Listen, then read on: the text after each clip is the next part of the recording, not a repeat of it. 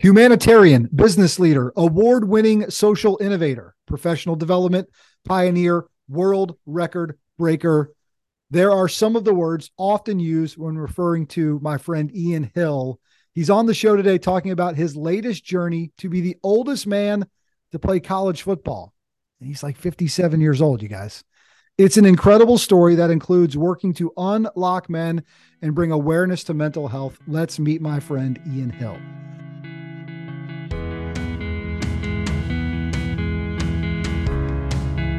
My brother, a good day and an afternoon. I was like, how have we not done this already? I know. Blame on crazy. me. It's crazy, but I'm glad that we finally are, and honored to be on the show. And, you know, thank you for all the work that you do to highlight those that are making a difference, and specifically all of those that have served honorably and nobly our country. And thank you for bringing their stories to the attention of us all. Yeah, man, it is my pleasure and honor. And we've been having a blast doing it. We're rocking and rolling, man, one hundred forty something episodes. And uh, it's been just a great time. It's been a great journey. And, and, and as you know, when you put yourself out there, when you do things like this, you get to meet incredible people, and you get right. to welcome these people kind of into your life. And sometimes for just a little bit, right? Fleeting moments on some, but then others like you, where we've developed a relationship and we've gotten to know each other over the last year. And, and that's a big right. part of the work we're doing together at N G B N, which is uh, a great effort that you've started and spearheaded, National Grassroots Broadcasting Network, really around a mission of creating a place where men can go to consume information tailored for them, men in their thirties, forties, fifties, with the with the underlying goal of really addressing mental health and, and letting guys know they're not alone, which right. is pretty uh, pretty incredible. So, man, I'm just I'm pumped that we get to do it. You're in Las Vegas today. You're traveling. You're a traveling man. I'm, uh, I'm in Las Vegas in my car, in my rental car, talking to you. And, um, you know, you're right. This this journey of giving men, middle-aged men in their forties, fifties, and sixties a place to gather and a place to gather and congregate and um, gain meaningful information and tangible tools. Um, that that is something that we're both involved in. And you're a great contributor to that. And we're excited to have you as a part. Yeah. All right. Let's go back to the beginning, because you've got a really incredible origin story, and I don't want to gloss over it and miss it before we talk about how the heck in your mid to late fifties you plan on playing college football, which is amazing in and of itself, and a pretty tough position that all eyeballs are on. And if you screw up, everybody knows it, because you're going to try to be, not try to, you will become the oldest man to play college football, and doing it the long time. And Brian, on that note, it's really important. Oldest man to play Division One college. Division football. One, even right, even another piece to it. All right, but take me back fifty-seven-ish years ago, because your origin story into this world and then into life. I mean, it's pretty incredible. So share yeah, a little I, bit about that with it's us. A, it's a it's a story of blessing, that's for sure. I was an infant smuggled out of Iran. Uh, United States Air Force sergeant and his wife. So. John Wallace Hill and Wilma Jean, Wilma Jean Hill. That's a great name, isn't it? It sure is, yeah. They don't make it like that uh, anymore. Yeah, they uh, brought this little baby, Persian baby, to the United States. Now, here's the crazy thing. You couldn't take a Persian child out of Iran at the time. So they purchased me on the black market. Whoa. There was an exchange done at the hospital. An Iranian woman came into the hospital claiming to have a stu- stomach ailment, but she was pregnant. And then Wilma Jean went into the hospital claiming that she was pregnant, but she was not. And the doctor made the switch and signed all the paperwork. So Wilma Jean, the non-pregnant woman who claimed to be pregnant, walked out with a baby that was not her own. The remuneration for the doctor was two cases of scotch that that Air Force sergeant had brought over from England while he was stationed at the embassy there in Tehran. They got to know the doctors and the elite of the community. And um, and that's how the whole thing happened. On paper, I'm a United States citizen born abroad. I'm no different of a citizen than you, which means that the consul general who signed that document knew it wasn't true. The ambassador who signed that document knew it wasn't true. Because, of course, they would have known John and Wilma. Mm-hmm. I mean, you think about it, an embassy is a pretty small place, especially an embassy in a place like Tehran. They would have been at some event or some activity through that nine-month gestation period, right? And then all of a sudden... I just saw her a week ago. A That's right, yeah. yeah. Wilma has a baby. Wow. Um, so, you know, when I think back on all of the people that were involved in getting me here, it's pretty crazy. Tragically, my uh, Wilma Jean Hill, she passed away when I was five. She died when I was five. And, you know, although a decorated uh, Air Force veteran of some thirty-three plus years, um, old John wasn't probably the greatest dad of all time. He was a, an E nine, retired as an E nine, um, but he wasn't the greatest father of all time. But they gave me the gift of freedom. They gave me the gift of this country. And, um, I, it is a, it's the hand of divine providence working mightily to move someone from one place to another. And if you think of it, what would I be in Iran right now? Right. Yeah. Think about that. I mean, it's just, it's well, crazy. I, I think about, not to be too um, morbid or any, I think about the fact that you're alive today. Oh I mean, yeah. Honestly, I mean, I mean, like, I mean, you think about all the different directions, but as I said a moment, I'm going to go, obviously, um, divine intervention to snatch a child and say, your destiny is not in this land. Your destiny is in another land. Mm. And then have emissaries, if you will, who transport you in some crazy way to another land. And then they leave, right? Then they leave. That's the other crazy part, right? Tragically, she passes away. I find her as a five-year-old. I go in to wake her up. We're at her parents' home. I go to wake her up for dinner because she was taking a nap, and she had had a heart attack, and she passed away. And then uh, my adopted father, if you want to use the word adoption, um, you know, he left for whatever reason by the time I was about thirteen, and then was intermittent in my young life. I lived in a number of different homes. Um, and then was gone by the time I was eighteen. I was no longer really in contact with him. And so, you know, these people that were the transporters who got me to this country, then gone. And, you know, you, you then have to ask yourself, well, what the hell am I supposed to do with my life? And, you know, in my darkest times and in my hardest times, I always come back to, there's got to be a reason for all of this. There's got to be a reason for all this craziness. And, you know, there's a purpose and a destiny to it all. And don't don't let that down. Fulfill that destiny and fulfill that purpose. Yeah, I mean, you know, if, if you believe, which I know you do and I do as well, that, you know, God intercedes in your life for plans, and you take the the purpose in your life to change the world, to to quite literally change the world. It then happens through all those things I talked about at the beginning, humanitarian, award winner, right? Doing things like Let Them Be Kids, where you guys have impacted one hundred seventy communities across North America, far away as Africa, building playground structures for kids. I mean, is it, it is uh, all and that, all and all of those honoring fallen soldiers. Right. I mean, so does all that humanitarian effort, I suppose, spur from sort of carrying that weight of, I've been given an amazing gift here, and I sure the shit better not squander it. That, and I think, yes, absolutely. And also pain, right? Because, mm-hmm. you know, when you live from in a, a bunch of different homes, when you don't really have any parents, when you don't know your origins, your identity, you don't have an identity. Like, I don't know who my parents are, my yeah. biological parents. Yeah. When you deal with the, when you deal with, like Minnie, not unique to me, but when you deal with the idea of, well, why would my pa- mom put me up for sale? Like, what was wrong with me? Or, you know, why would the people that were charged with my care leave, always, continually leave?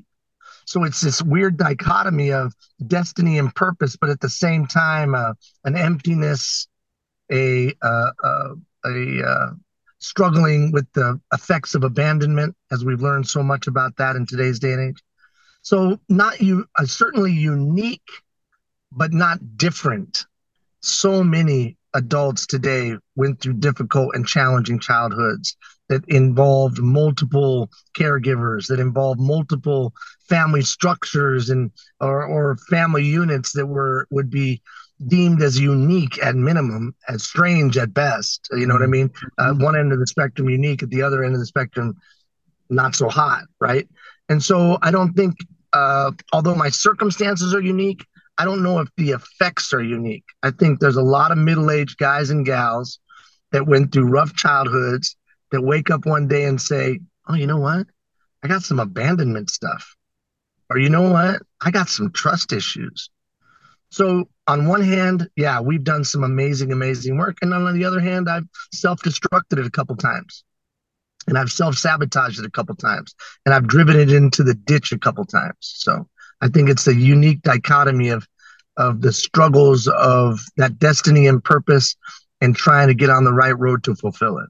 Yeah, incredible. All right, we're going to talk about this mission behind N G B N. Before we do that, tell me about breaking the record of talking continuously for the most amount of time. Because as a guy oh, yeah, who, who speech, loves, as a guy who loves to talk, that's why this, that's why this podcast is going to be seven and a half hours because you're interviewing the man that it for for a right. little bit of time spoke longer than any of anybody else had ever done so on the planet.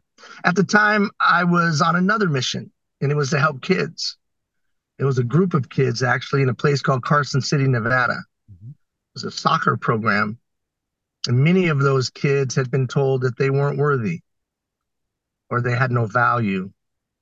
This group of kids had been invited to represent the United States at the Women's World Cup, which was being held in Canada at the time, about seven years ago, almost eight years ago now.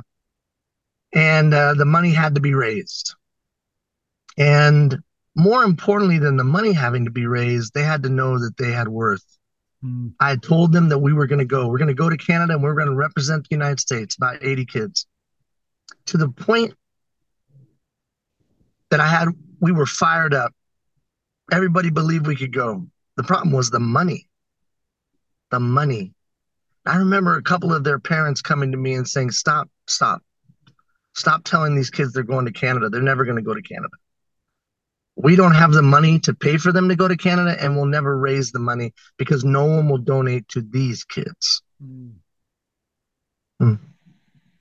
So I thought to myself, what could I do? What could I do that would be, you know, get publicity, that would get attention? I thought, well, what's the world's longest speech? So I looked it up. It was some pastor, and I thought, fifty, fifty hours? I could talk fifty hours. Um, and so I set out, told all the kids, I'm going to break the world record for the world's longest speech, and we're going to do it as kind of a telethon, and we're going to raise money. Now, what's funny, Brian, is no one went like this. Oh, I don't know if you could talk for that long. Everybody was like, oh, yeah, no problems. So it wasn't a doubt of whether I could talk for fifty hours.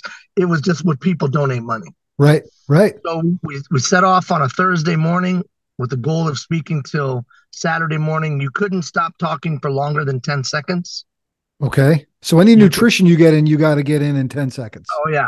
And you could take a break, but you had to bank the breaks, right? You had to speak.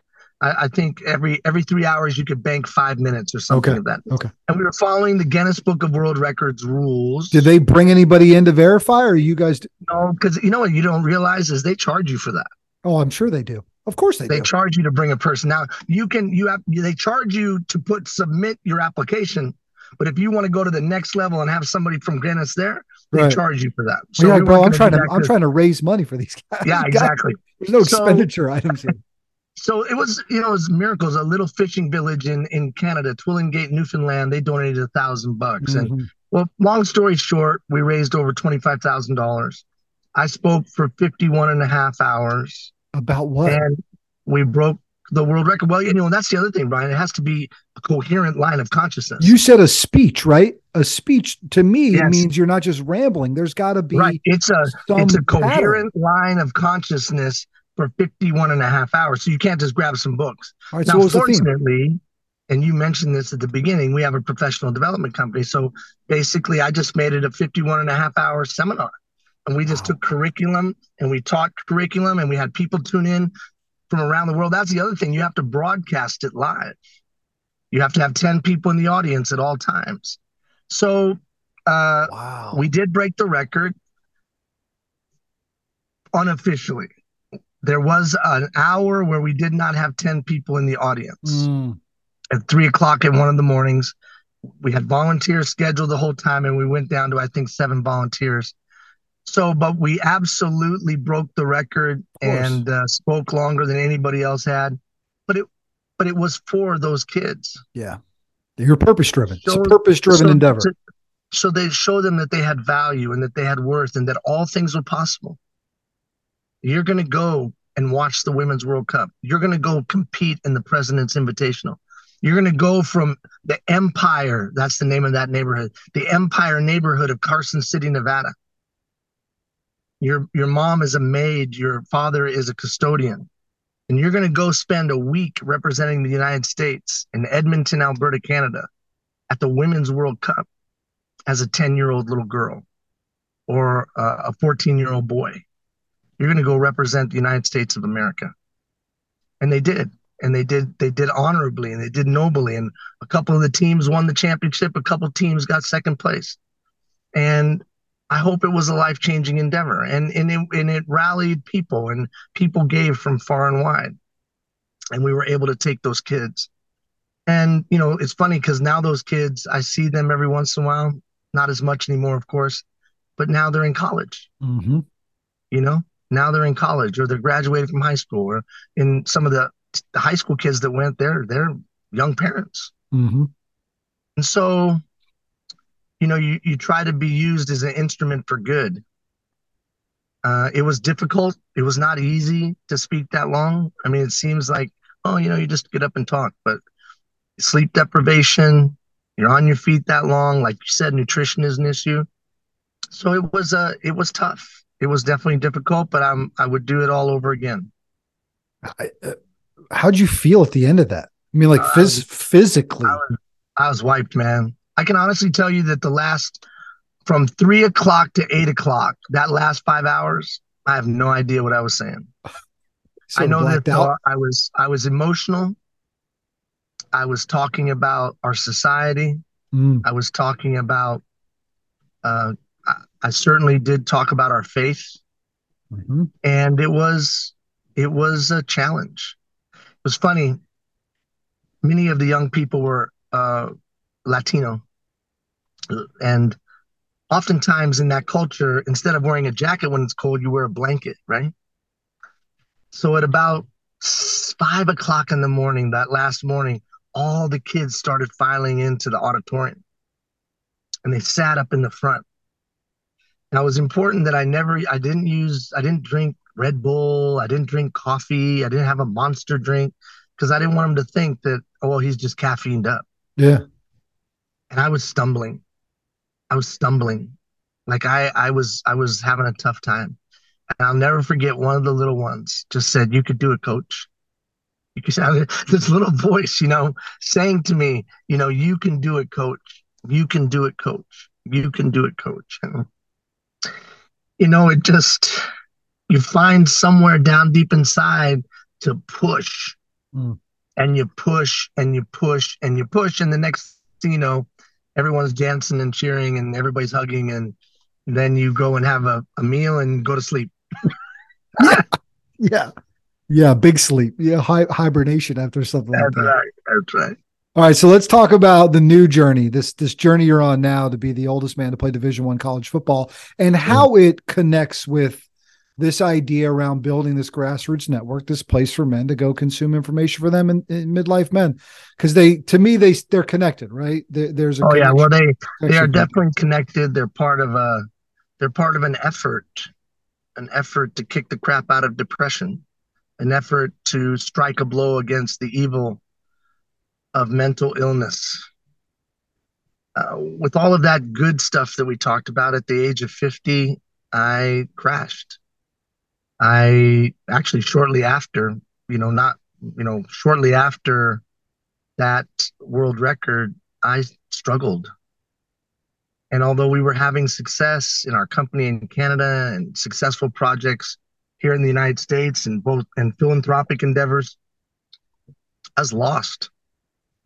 I was lost. I was hollow as a person. There was incongruency between what people thought I was public and what I thought what I thought I was mm. privately.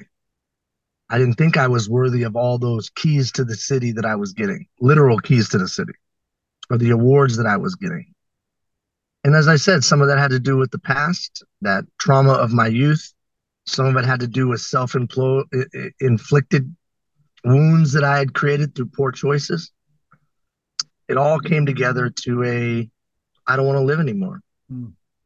I went through a deep depression, and I self-destructed my companies, and I self-destructed my charity, and I self-destructed my family because I didn't want to live anymore.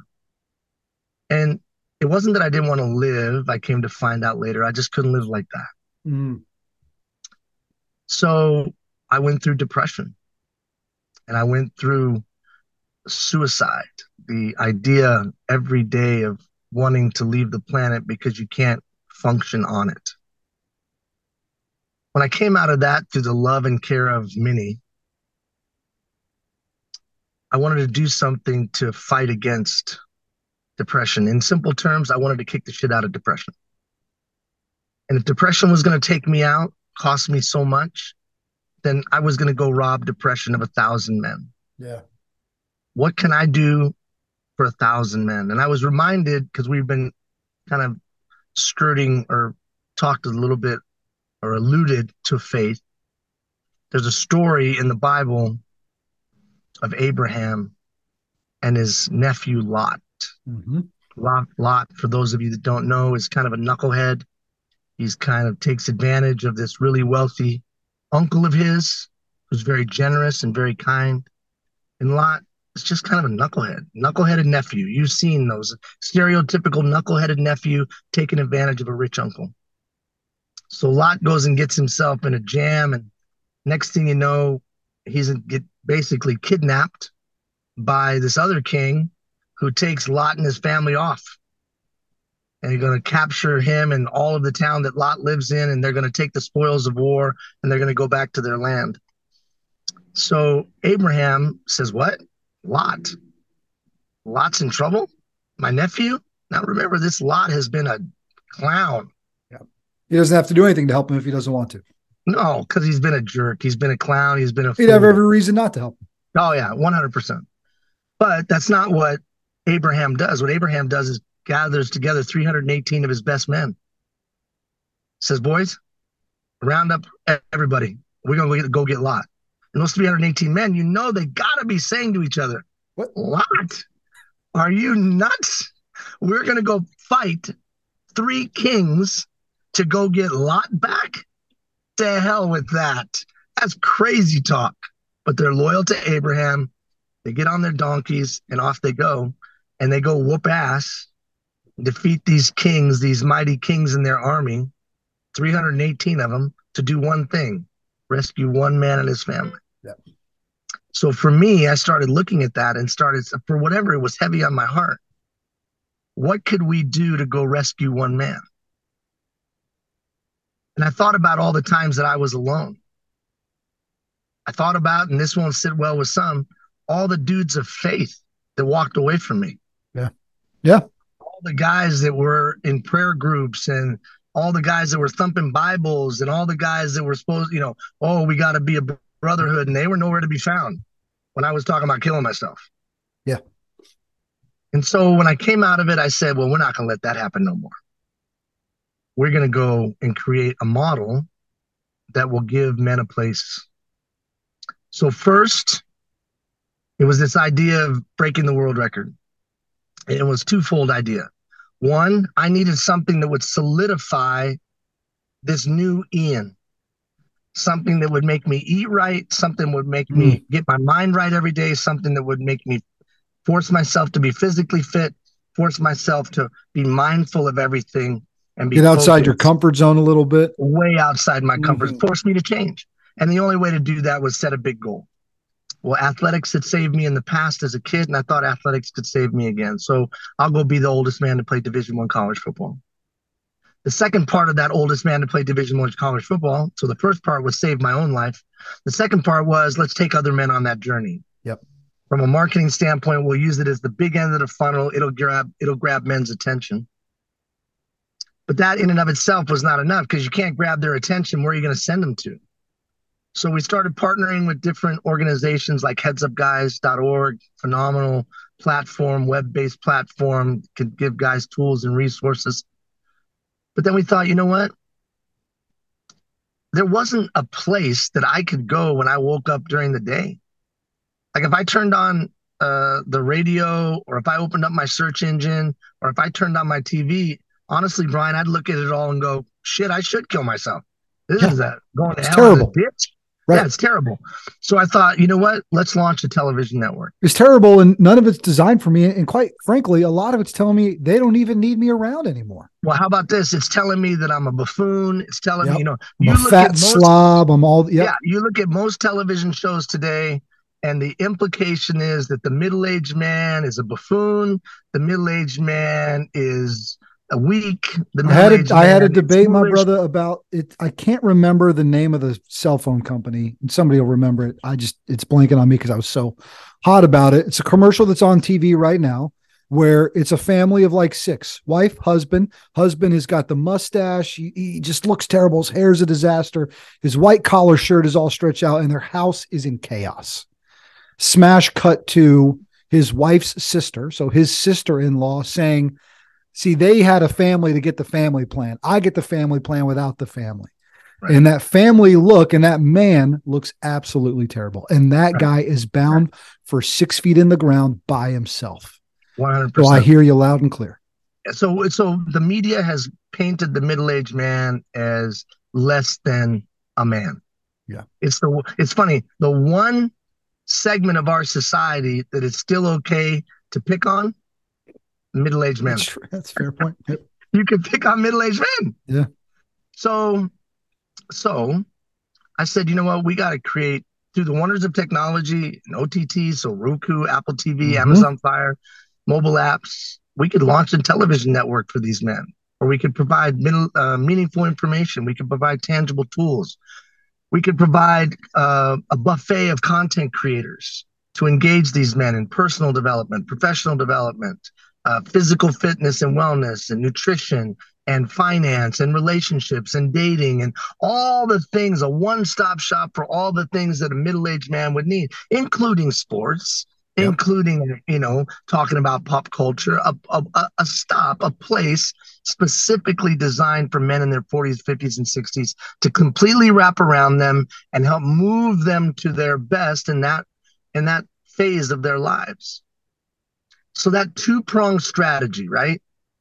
I'm going to go be the crazy old man that goes and plays Division One college football to prove that all things are possible, and it proved that even in your middle age, you can do amazing things.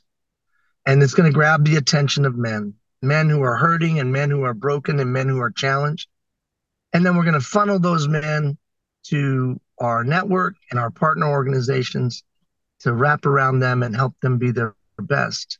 And most importantly, help move those that are in a struggle or in a challenge away from the precipice of suicide and move them into wellness and mental strength and mental resiliency. And that's what we're doing. It's incredible. You talk about that story a lot. I think about then later, you know, you connect, uh, connect the Old Testament to the New Testament. We'll hop into faith for a moment. And Jesus tells the story of that, that good shepherd, right? And, and that idea that if you have a hundred sheep, if one goes astray, mm-hmm. when most would tell you, just forget it. It's one, it's one, got a hundred sheep, man. Get everything you need with the ninety-nine that are left. You leave the ninety-nine, you go for the one. You guys get that here, right? You guys listen and get that here. That's, we've hammered that home. Right. We've talked a lot about how suffering produces endurance, and endurance produces character, and character produces hope. You can't get to the hope without having to suffer along the line. And at the same way, when you've got a hundred and if one goes astray, you go and get him. You leave no man behind. That's what you're doing here.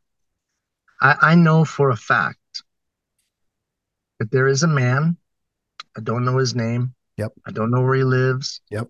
I don't know his circumstances, but I know this. In November, and I can't tell you the, the weekend yet, but in November on a Saturday night at ten fifteen, ten twenty-three Eastern Standard Time, Sports Center is going to come on. And there's going to be the plays of the day. and play number six of the day is going to be this guy, Ian Hill, who snapped the ball as the oldest man to play Division I college football. And it's going to be one of the plays of the day. And they're going to do a little story on it. And I'm going to say this: you have worth, you have value, and the world's better for you being here. And that guy is going to put down that revolver, mm-hmm. or he's going to put down that, that, uh, you know, those pills that are in his hand. And he's going to say, what? What just happened? What did some crazy guy do? And then he's going to go read about it, and he's going to realize that someone bounced back from the precipice of suicide to break a world record for him. For him. And that's who I'm doing it for. You know what's funny, Brian? I, it hurts when you're fifty-seven years old to train two and three times a day. Like, I was in the gym I, before I was, before this, why I'm in my car, because I was coming from the gym, and my groin hurts. My lower abdomen hurts. It hurts to walk. And today I was like, what the frick, man? What are we doing, bro? Right. It's such a long shot, Ian. It's so, so, when you really lay it out, it's so improbable and plausible, Ian. What are we doing? And I just think about that one dude. That one dude that needs something that says to him that his three hundred thousand dollars in debt can be dealt with, that his fractured and broken family, wife and kids won't talk to him, can be reconciled, that his health issues can be can be treated. He needs some hope. And that's why I got back to work. That's why I didn't walk out of the gym, because he needs some hope. And as crazy and as Pollyannish as it seems, that's me. That's you. That's us. That's all of us that are involved in N G B N. We're going to bring the hope. So if you're out there today and you're a man and you're challenged and you're having difficulties, just know I'm training for you every day. Every day. I know what it's like to be alone. I know what it's like when everybody leaves you. I know what it's like when everybody doesn't believe in you and you're living on your past laurels of what you did four and five and six and eight and ten years ago. But today's a mess. I know what that's like. And I know how hopeless it can feel. And I'm telling you, I'm training for you every day. And when you see me do it and accomplish it, know that you will overcome your challenge too. This is the first time I've ever done this on this show. We're going to do it right now. Quick moment. Put your head down for a second, all right? God, for just sure. Be with my brother Ian as he goes through this journey. God, give him the strength to follow through that suffering, so in him it can build that endurance and that character and that hope. Let him continue to be a light for you, so that every single person that sees this, hears this, watches this, and hears about his story knows they are not alone. We love you, and we thank you in that journey with him. Amen. All right, now let me do something. Yeah. So, Father, you bow your head. Please. So, Father, I just pray for the broken men that are, and the broken people that are listening to this right now. The people that have given up hope, the people that don't believe that it's possible. But, Lord, your word says that you make the crooked places straight and the high places low, and that you carve out a, a tunnel of hope in a mountain of despair. And so I just pray for the broken people. And I pray that you'd bring them peace today, and you'd bring them um, a vehicle to get out of the mess that they're in. And whether that mess is circumstantial or self-created, have compassion on them and give them a spark of hope right now. In Jesus' name, amen. Amen. Thank you, brother. Guys, there's two places you need to go with the time that we have left to support Ian, to see what's going on. N G B N dot T V, right? So you can go there and see everything that's happening. You can see the lineup. You can see the amazing people that are coalescing behind this. Incredible. Incredible. Amazing humans. Incredible people. Incredible. People like Chris Rubio, who's coaching yeah. you to, to become a long snapper. This guy has coached up. We had him on the show recently. Hundreds, thousands of, of young men that have gone on to play at the highest of levels. And there's just so many amazing people that are part of it. Guys like Ben Smith, who bring nothing but light and joy into the world. I can't name Charles everybody. Wallace, I Chris mean, Fontana. So, I mean, you go on and on. So many incredible content creators who have uh, who have walked the path. Yeah. They're not just travel agents, they're tour guides. That's right. And they and they got tools and they got inspiration and they got education for you, and they're going to help you. So yeah, N G B N dot T V and then season to save a life dot org. Yep. Season to save a life dot org. And if you go there, you can either get tools and resources from our partners, but if you're in crisis, nine eight eight, nine eight eight, nine eight eight, nine eight eight. You just dial nine eight eight on your phone, and there'll be a professional there to talk with you, help you, and support you. And they're not going to judge you. They're going to stand with you, and then they're going to they're going to guide you to get the help that you need. When's your birthday? You don't have to tell me the November exact thirtieth. November? November thirtieth, nineteen sixty-five. I'm fifty-seven years old right now, and you know, there's a good chance that when I break the record, I'll be fifty-eight. It's incredible, man. And the cool thing about that is, yeah. the cool thing about that is, it just means it'll be harder for someone else to break. That's true. Oh, yeah. This one, we're gonna break this one. It's gonna hang.